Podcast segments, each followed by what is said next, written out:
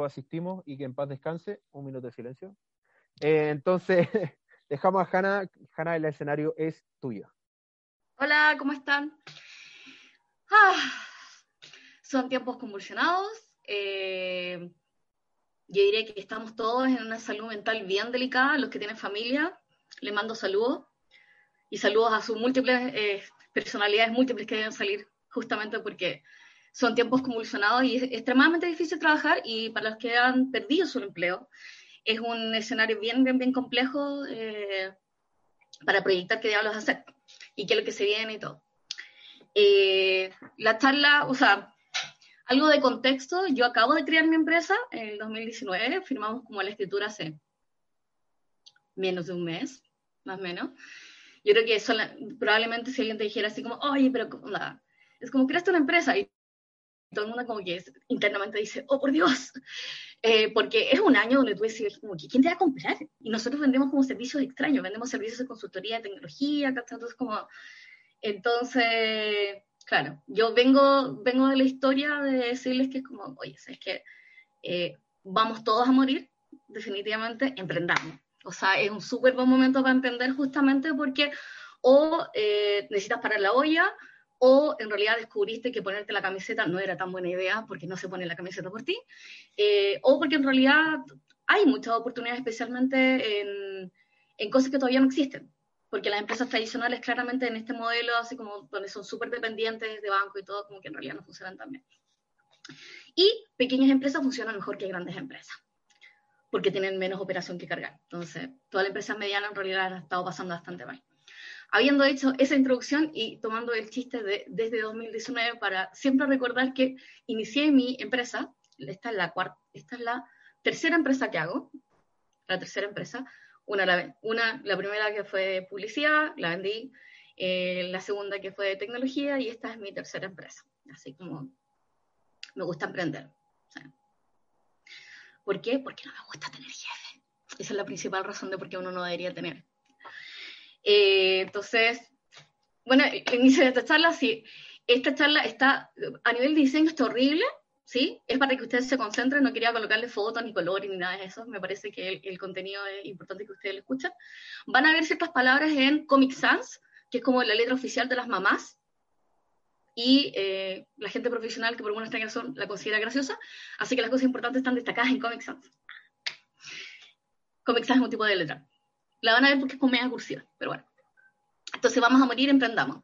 Lo primero es que estamos en una circunstancia bien particular, eso significa que tenemos cuarentena, tenemos restricción de movimiento, eh, los restaurantes no pueden funcionar, solamente el delivery puede funcionar, dependemos de tener un despacho que antes no lo teníamos considerado y todos nuestros arriendos super mega hiper caros que estábamos en lugares eh, bacanes ya no sirven absolutamente nada porque hay menos tráfico.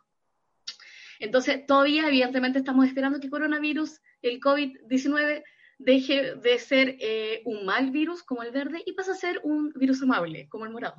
Pero cosas que todavía no han ocurrido y eh, si seguimos la línea como de los, de los chinos, son 76, 76 días que se adelantaron la cuarentena, nosotros que somos un país un poco menos organizado y menos dictatorial, probablemente nos demoramos más, así que esto se viene para largo, hay industrias que sí o sí se ven afectadas, todas aquellas de entretenimiento evidentemente la tienen compleja, pero todas aquellas que eh, dan entretenimiento en la casa suben, yo imagino que todos los que venden equipamiento de eh, gimnasio para dentro de la casa deben estar muy felices, porque la gente inclusive dentro de sus casas tiene pensamiento mágico y piensa que va a pasar de ser sedentaria a hacer ejercicio por estar encerrados en la cuarentena.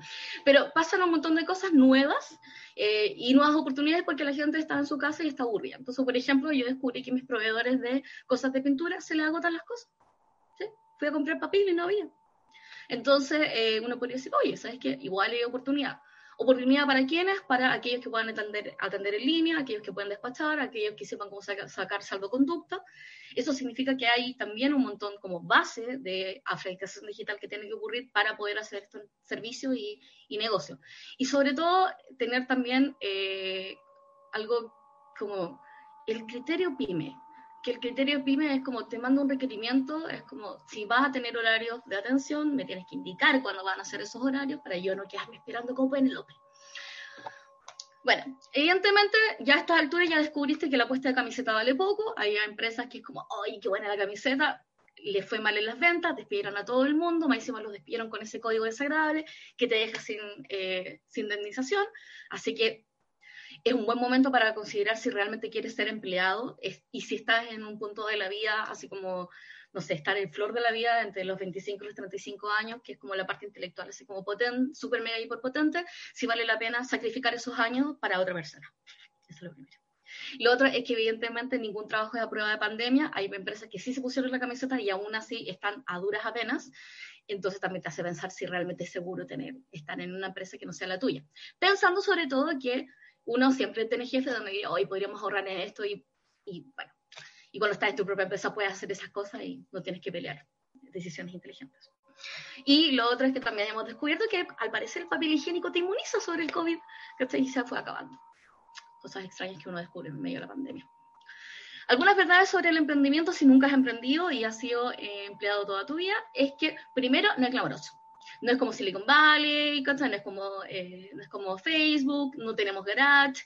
En Chile a lo más que sería como el patio de la casa. Eh, no es glamoroso, y no es glamoroso para nada. O sea, antes era menos glamoroso porque no existía tu presión un día, ¿cachai? Ahora es como, oh, pero, o sea, y uno tiene que pasar como en notaría, pero no, no es glamoroso por ningún lado. es, es, desagradable, eh, tus tu parientes no te entienden, a lo más como que ahora te entienden porque en realidad hay que parar la olla igual, entonces como, pero no es glamoroso, hay muchas horas de, de, desesperación, es muy solitario, es extremadamente solitario, especialmente si no vienes de una familia con más emprendedores. En mi caso, mi mamá era emprendedora, entonces yo siempre, como ella dijo, me parecía un poco natural tener tu propio negocio, pero para los que son los primeros emprendedores de su familia van a escuchar muchos comentarios tontos. Ay, pero ¿para qué? si podrías conseguir un trabajo. Oye, pero esto es el medio de que consigues un trabajo, ¿verdad? Y van a, conocer, van a escuchar un montón de cosas. Por otro lado, también, por, también hay una cosa de muy de que los emprendedores están haciendo algo que les gusta y en Chile están muy castigados a hacer algo que te gusta. Entonces también te dicen así como, no, pero como que trabajan en eso y todo. Y mucha gente te va a tirar caca con ventilador. Pero ahí hay historias de, geniales como el de Bici Providencia, que era un era una pareja que llevaba 15 años trabajando en bicicleta, nunca habían podido conseguir hacer el negocio porque sus bicicletas siempre eran más pesadas, más caras y todo, y hicieron estas piezas que, de bicicleta que no se podían robar porque básicamente no sirven absolutamente para ninguna otra bicicleta. Y, eh, eso. Si me escucho lento, me tienen que decir no, no lo voy a notar. Eh, no es autoempleo, eso significa que si tú no, quieres, no estás buscando la ganancia, no deberías emprender. O sea, siempre el negocio es, oye, ¿me alcanza para pagarme el sueldo? ¿Estoy bien? No, ese es el peor negocio ever. No, tú tienes que pensar cuánto vas a marginar por cada negocio. Eso significa que tienes que calcular el presupuesto. Los emprendedores, por alguna razón, no les gusta el presupuesto, no sé por qué. Y eh, ya dije que no es fácil. No es fácil porque tienes que aprender un montón de cosas. al principio eres como un chinchinero, ¿cachai? Como tocáis el bombo de servicios tocáis el bombo de proveedores, eres el contador, eres el que vende, eres el que responde en redes sociales, eres el que saca la foto y al mismo tiempo estés sacándole los flatitos a la guagua. O sea, es todo eso al mismo tiempo. Y tu vida doméstica no se interrumpe cuando eres emprendedor. Y si trabajas en tu casa es todavía peor. Entonces es importante entender que cuando el momento que dices que vas a hacer emprendimiento, tienes que hacer un seteo mental, ¿cachai? Como de toda tu familia, de este emprendimiento, ¿cachai? No me puedes sacar la fruta, ¿cachai? Que tengo en las bolsas para poder entregar. Es como, oye, no, los Super 8 no te los puedes llevar para la casa, ¿cachai? Y todas esas cosas, yo me haría Super 8 en realidad. Ah, y lo otro es que todo el mundo te trata como si tuviera coronavirus. Los bancos no te quieren dar crédito y, onda, y Santa Isabel, que supone que es la que te conoce, ¿cachai? No, te desconoce, o sea, mal. Gente no te quiere tocar, ¿cachai? Porque sabes que le, porque le quieres vender algo, ¿cachai? Y es como... Y bueno. Y eh, lo otro es que en realidad la gente se porta pésimo. La mayoría de la gente es súper compleja de trabajar, los empleados son complejos, las medias gerencias son complejas, los proveedores son complejos, los vendedores son complejos. Y la verdad es que si no te gusta la gente, quizás emprendimiento, como el concepto de emprendimiento, quizás no sea para ti. Quizás freelancer sea para, freelancing sea para ti, trabajar independiente sea para ti, pero el emprendimiento requiere gente, requiere gente en todas las cadenas, requiere clientes desagradables, requiere eh, proveedores desagradables, requiere vendedores desagradables, requiere gente, o sea, ya cuando tienes como cinco personas juntas, empiezan a tener como todos esos conflictos kármicos juntos. Entonces, como, entonces, si no quieres lidiar con gente, quizás no deberías emprender. Eso es como, yo creo que si alguien me lo hubiese dicho, quizás no hubiese, nunca hubiese emprendido. Bueno, Pero evidentemente me van a decir, pero Hanna, tengo que alimentar a mí mismo, mi gato, mis padres, mis perros, mis hamsters, mi otra personalidad. Así que asumo que la razón de por qué usted está en esta charla es porque realmente quiere o tiene que emprender. Entonces, ya que tiene y quiere, quiere emprender, digamos cómo tiene que partir. Entonces, primero, algunas reglas. Cuando estás haciendo el diseño de lo que va a ser tu emprendimiento, evidentemente partir con gastos no tiene sentido, porque a menos que tengas capital de trabajo, no tienes dónde pagar los gastos. Entonces siempre va a ser operar desde tu propia casa, operar desde tu propio computador, utilizar herramientas gratuitas. Eh, por ejemplo, si eres diseñador, puedes utilizar, no tienes Sketch, pero puedes ocupar Figma, que es F-I-G-M-A, que es un software para poder hacer diseño y es gratuito y funciona en línea. Puedes ocupar canva.com. Eh, no, no voy a contratar un diseñador, sino en realidad voy a contratar un, sistema de plantilla, me voy a meter en Bato, voy a gastar 15 dólares para una plantilla de sitio web, menos gastos. O sea, si tú partes con, yo para poder hacer mi negocio necesito 30 millones, cagaste. O sea, no, mal, mal, mal, mal, mal. En tiempos así, si tienes liquidez, la guardas. A menos, yo creo que máximo yo estaría dispuesto a gastar, no sé, 3 millones de pesos o 4 millones de pesos, que estoy entendiendo más o menos qué es lo que estoy armando. Y entendiendo cuál es el ticket promedio de lo que estoy vendiendo. Sí, para poder vender, onda, sí, para poder vender, no sé, un ticket promedio, que es más o menos como la compra promedio que voy a vender, de 15 lucas, no me voy a estar gastar 3 millones. ¿Por qué? Porque son 3 millones dividido por ticket promedio de 15, 15 lucas. Entonces se van a dar cuenta cuánto tienen que vender. Ese es como el cálculo mínimo.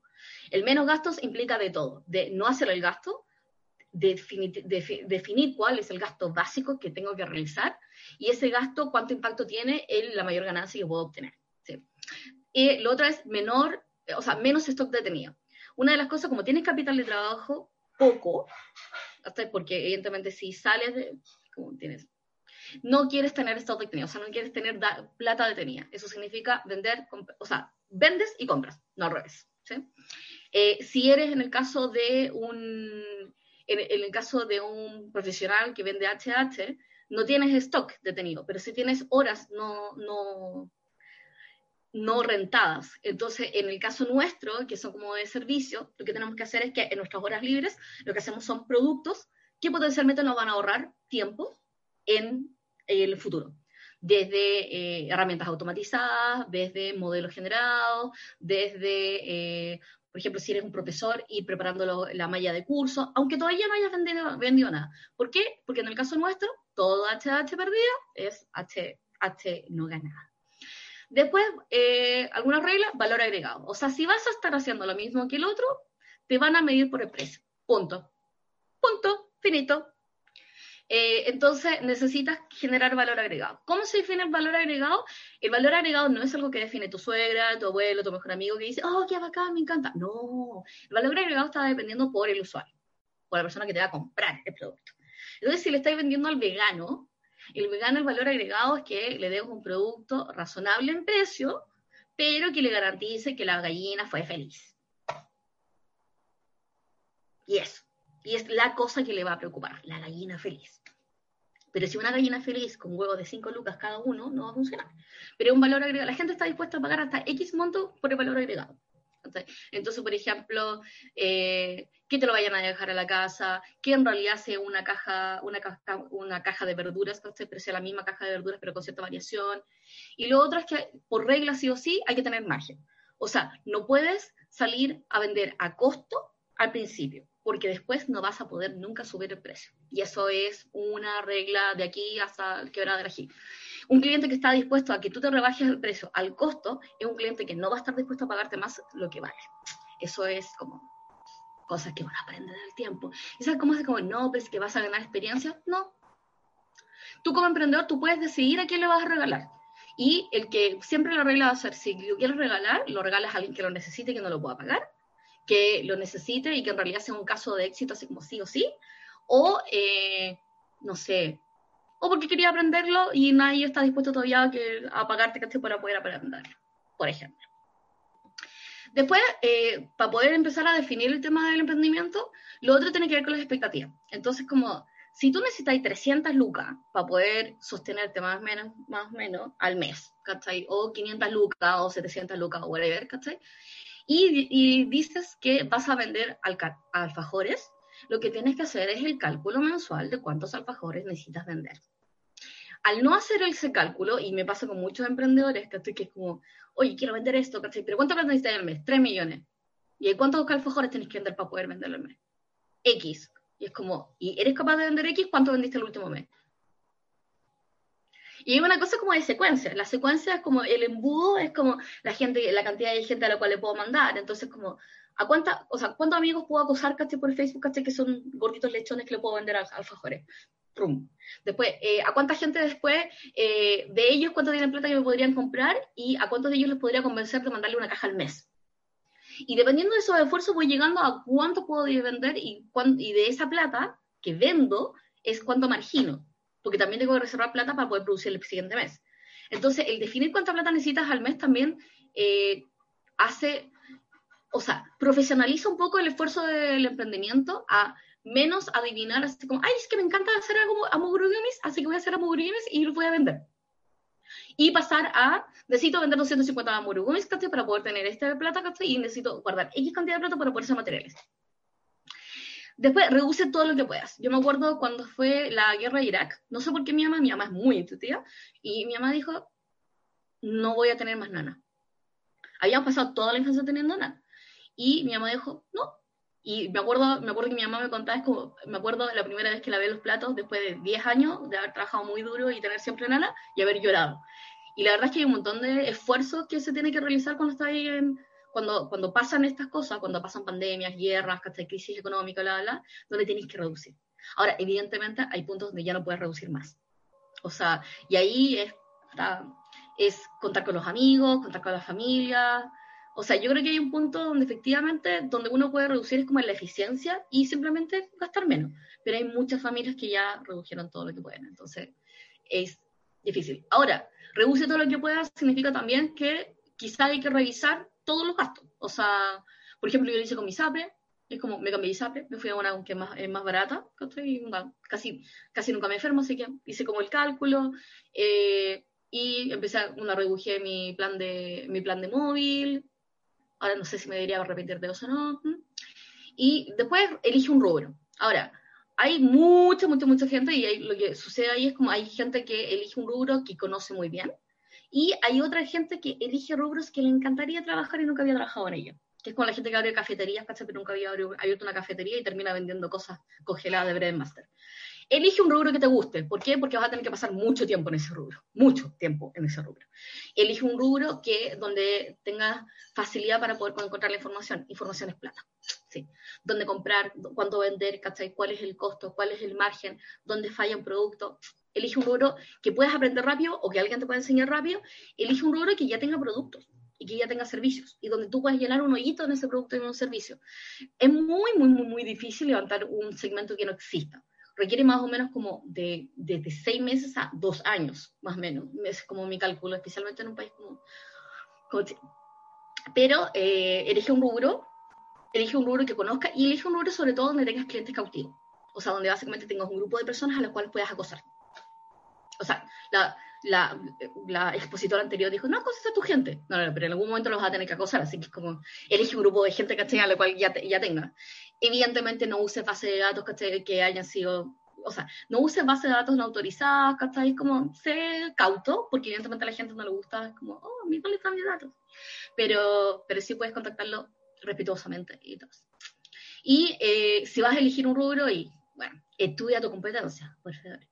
Y eso que dices, no tengo competencia porque nadie vende eso. Uf, te dijera mi hija cuántas veces me han dicho eso. No, estudia con tu competencia significa, lo buscas en Google, lo buscas en Google, en Facebook Ads, lo, onda, lo buscas en el Marketplace, lo buscas en, lo buscas en Google para buscarlo, buscas el hashtag en Instagram, pues estudia tu competencia completa. ¿Cuándo venden? ¿Cuándo responden? Eh, onda, ¿Por qué le dicen, ay, qué bacán? Qué linda amiga. ¿Qué es lo que hacen bien? ¿Qué es lo que hacen mal? ¿Cuáles son las publicaciones que más gente tiene, o sea, que más, que más interacciones tienen? Estudia tu competencia. Estudia tu competencia porque, uno, te da el higiénico, que es lo que el mínimo que espera la gente.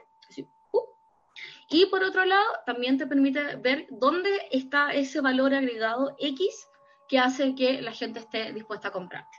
Entonces, por ejemplo, yo estuve viendo hace una semana el tema de las canastas de verduras, que es como los nuevos carritos de sopaipillas. Está lleno de canastas de verduras. Bueno, entonces el punto de canasta de verduras es que había mucha diferencia. Entonces hay algunos que tienen canastas listas, predefinidas, etc. Después están los otros que tienen canastas que van cambiando cada semana, como la Pitru, que es como orgánico.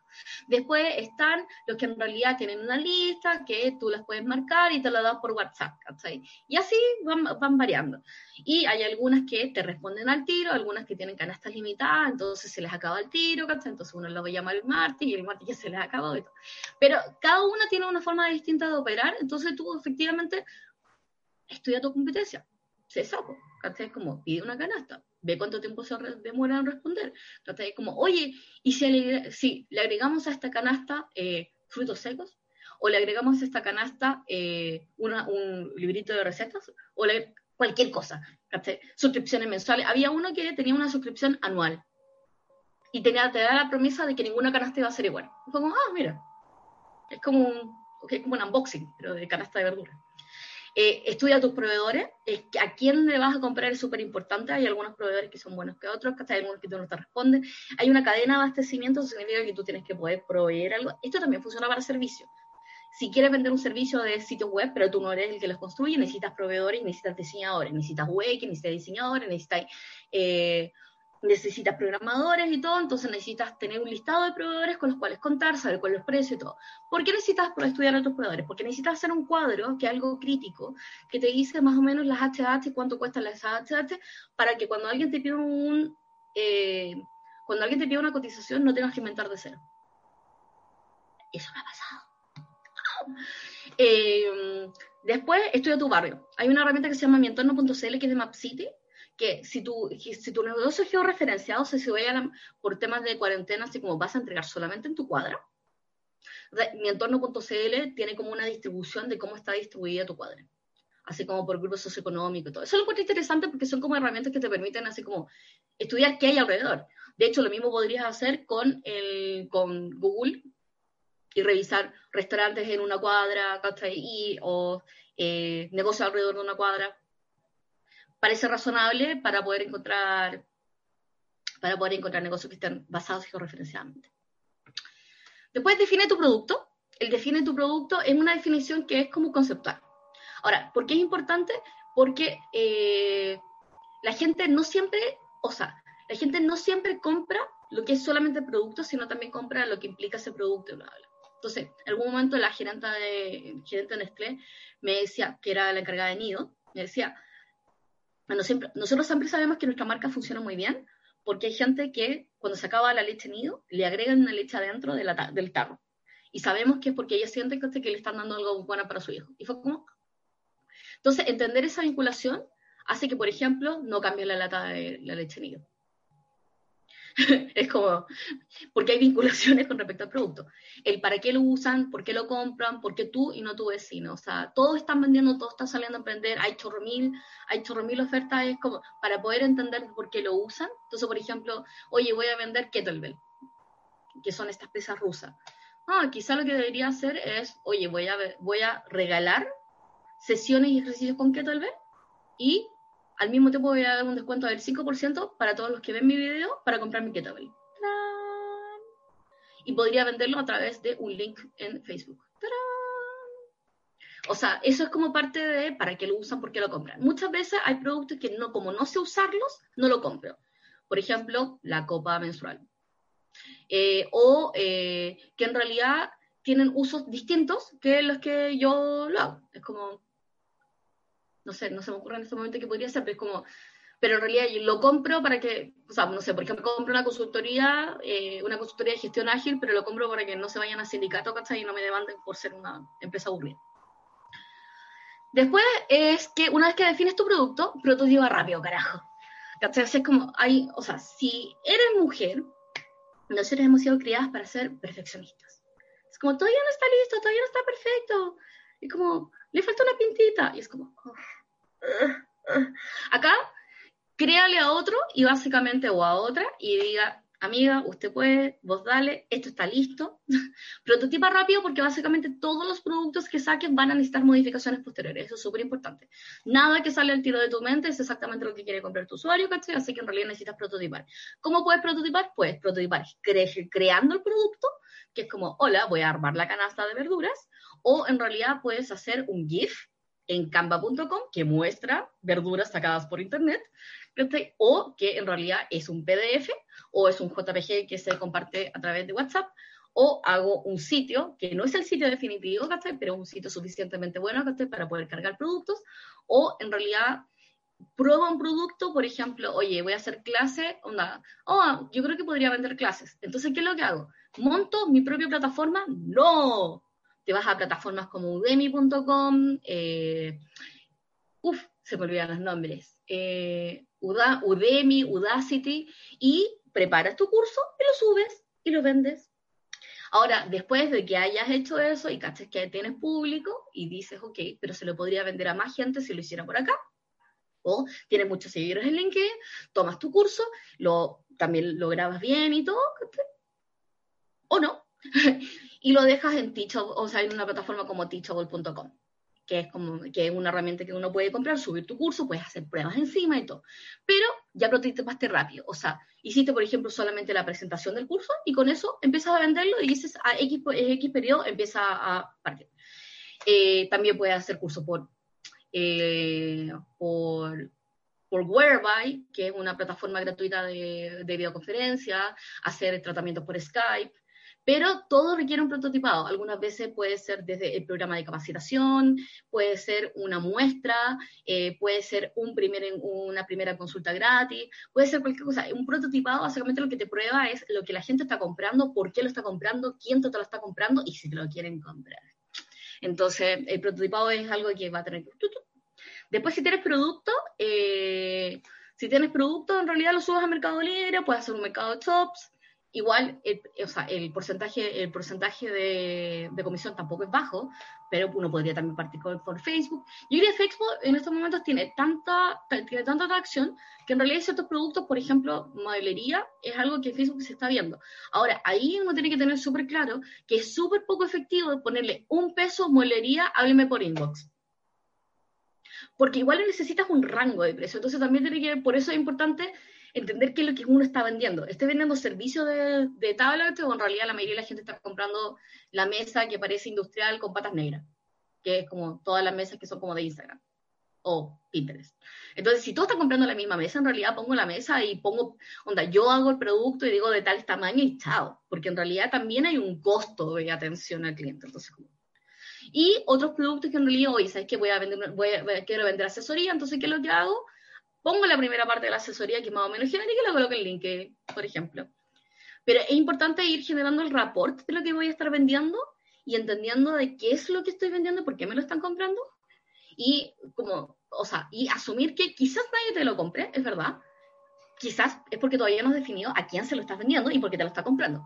Entonces, va a haber gente que, eh, por ejemplo, yo estudio acuarela no porque quiera ser un artista, yo hago acuarela porque lo uso como terapia psicológica. Entonces también eh, el entender quién te lo está comprando y por qué te lo está comprando es súper importante porque te permite generar como nuevos nichos de negocio. Y eso. ¿Preguntas?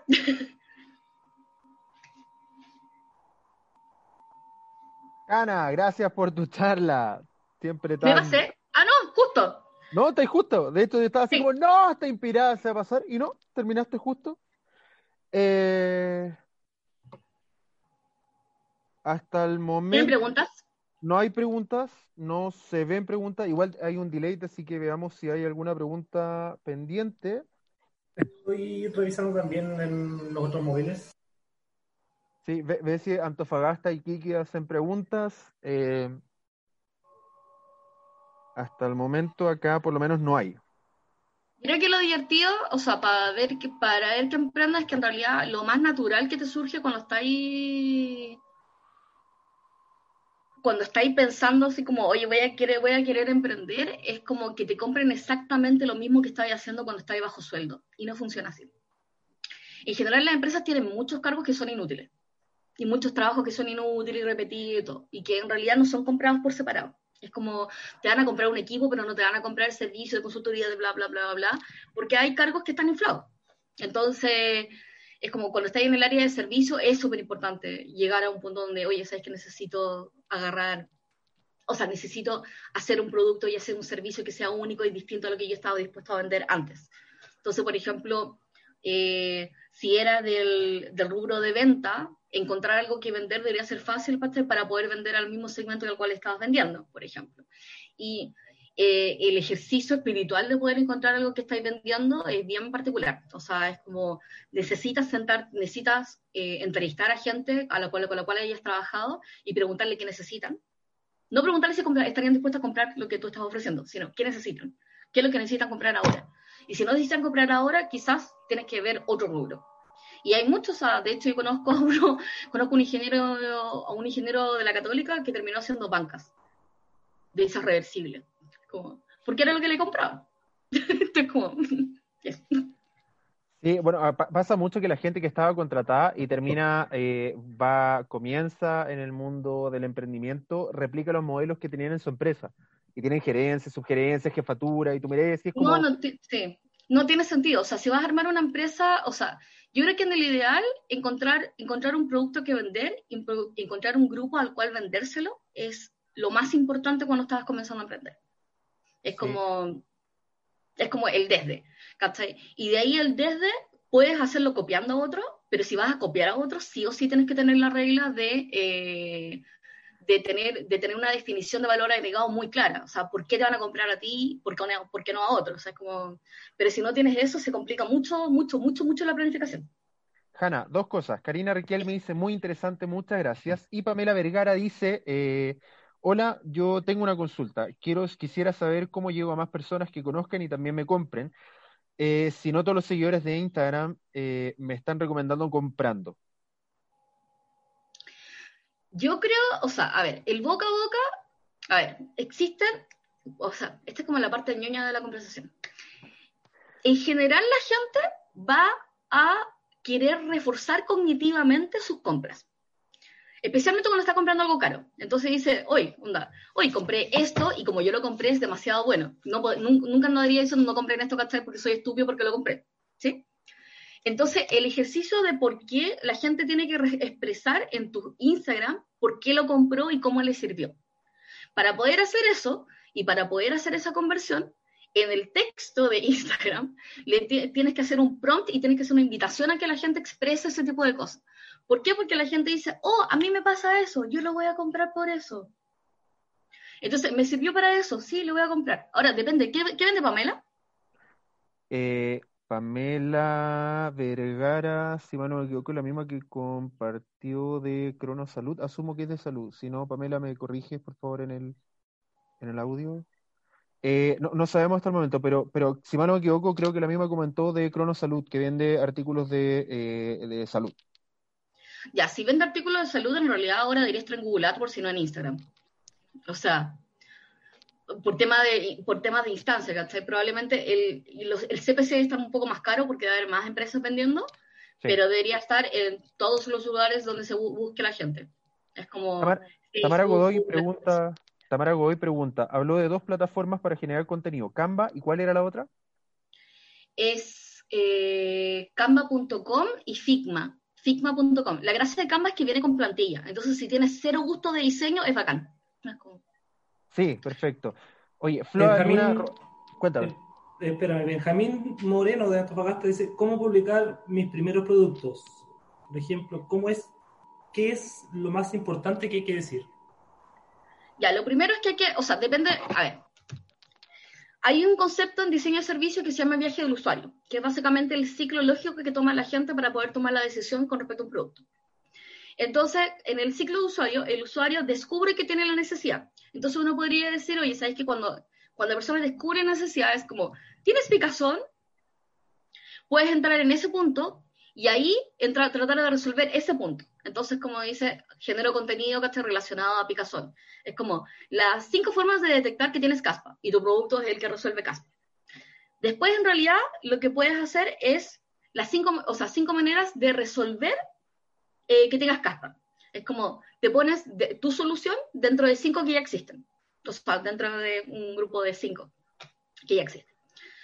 Eh, o testimoniales, que es como, oye, yo tuve este problema, lo resuelvo así. Genero un contenido donde la gente resuelve un problema y así muestro mi expertise.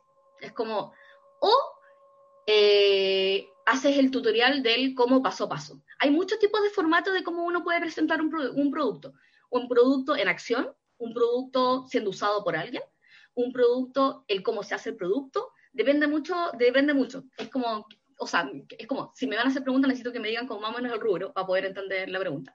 Pero yo diría Vergara, que María Vergara de insumos clínicos, arriendo de catres y de ruedas, ortopedia para adulto mayor. Era la pregunta de, eh, Instagram. Dile, o sea, todo el rato, todo el rato, todo el rato, insumo tiene que ser por Google AdWords. Tu competencia está por Google AdWords y yo diría que un poco, o sea, de gente, o sea, mi, mi recomendación es que tenga dos entre comillas, dos líneas de producto. Una que es más cara, que es la que se vende por Google AdWords, porque el CPC de Google AdWords es mucho más caro, y una más barata, que sea como de consumo, eh, consumo domiciliario, entre comillas, y que es, más barato, que se venda por Facebook Ads. Perfecto. Esa sería mi recomendación. Oye, hay dos... Y yo puedes segmentar. De hecho, ahí mi recomendación es que apunte no a la gente que va a usar esos productos, sino a la gente que cuida a esa gente que usa esos productos. Eso significa que sería gente como entre 30, no, como 40, 55, más o menos, que tiene padres mayores, hasta entonces los cuida. Perfecto. Hay, hay dos comentarios. Creo Juan Carlos tenía una pregunta después de los comentarios así. Eh, Florian Luna dice frenética, didáctica y completa presentación. ¿Quién puso atención? Ganó Insect, Insect valioso. Gracias. Otro de Francisca Correa, que entretenida la parte, eh, eres para dar tu presentación, me hiciste acordar de mi hermana. Te felicito, Hanna. No, eh, gracias. Juan Carlos creo que tiene una, pregunta y con eso pasamos ya al, último. No, está esperando Uga, pero no, más que una, una, pregunta, están pidiendo los datos de contacto de Hanna que Exacto. Eh, lo repitamos. Ah, ¿me puede escribir a, No lo escribí en ningún lado. No. es que como nunca trabajo con pyme, pero es... Eh, me puede escribir al mail. Me gusta que me escriban al mail. Es hanna.automata.io. Hanna, lo vamos a escribir de todas formas en el, en el Facebook Live, para que quede ahí. No, y me pueden escribir, también me pueden seguir en Twitter, pero en realidad solamente subo dibujo y comida a Twitter, pero me pueden, me pueden preguntar cosas. Eh, ¿Autómata tal cual? Sí, A-U-T-H-O-M-A-T-A.io. Ya, la H no era esa. HanaAutomata.io. Así que ahí le pusimos tus datos para que se puedan contactar con forma directa. Hanna, muchas gracias por participar en esto, por estar siempre. Adiós. Muchas gracias por la invitación. Un abrazo. Chao, chao. Nos vemos. Adiós.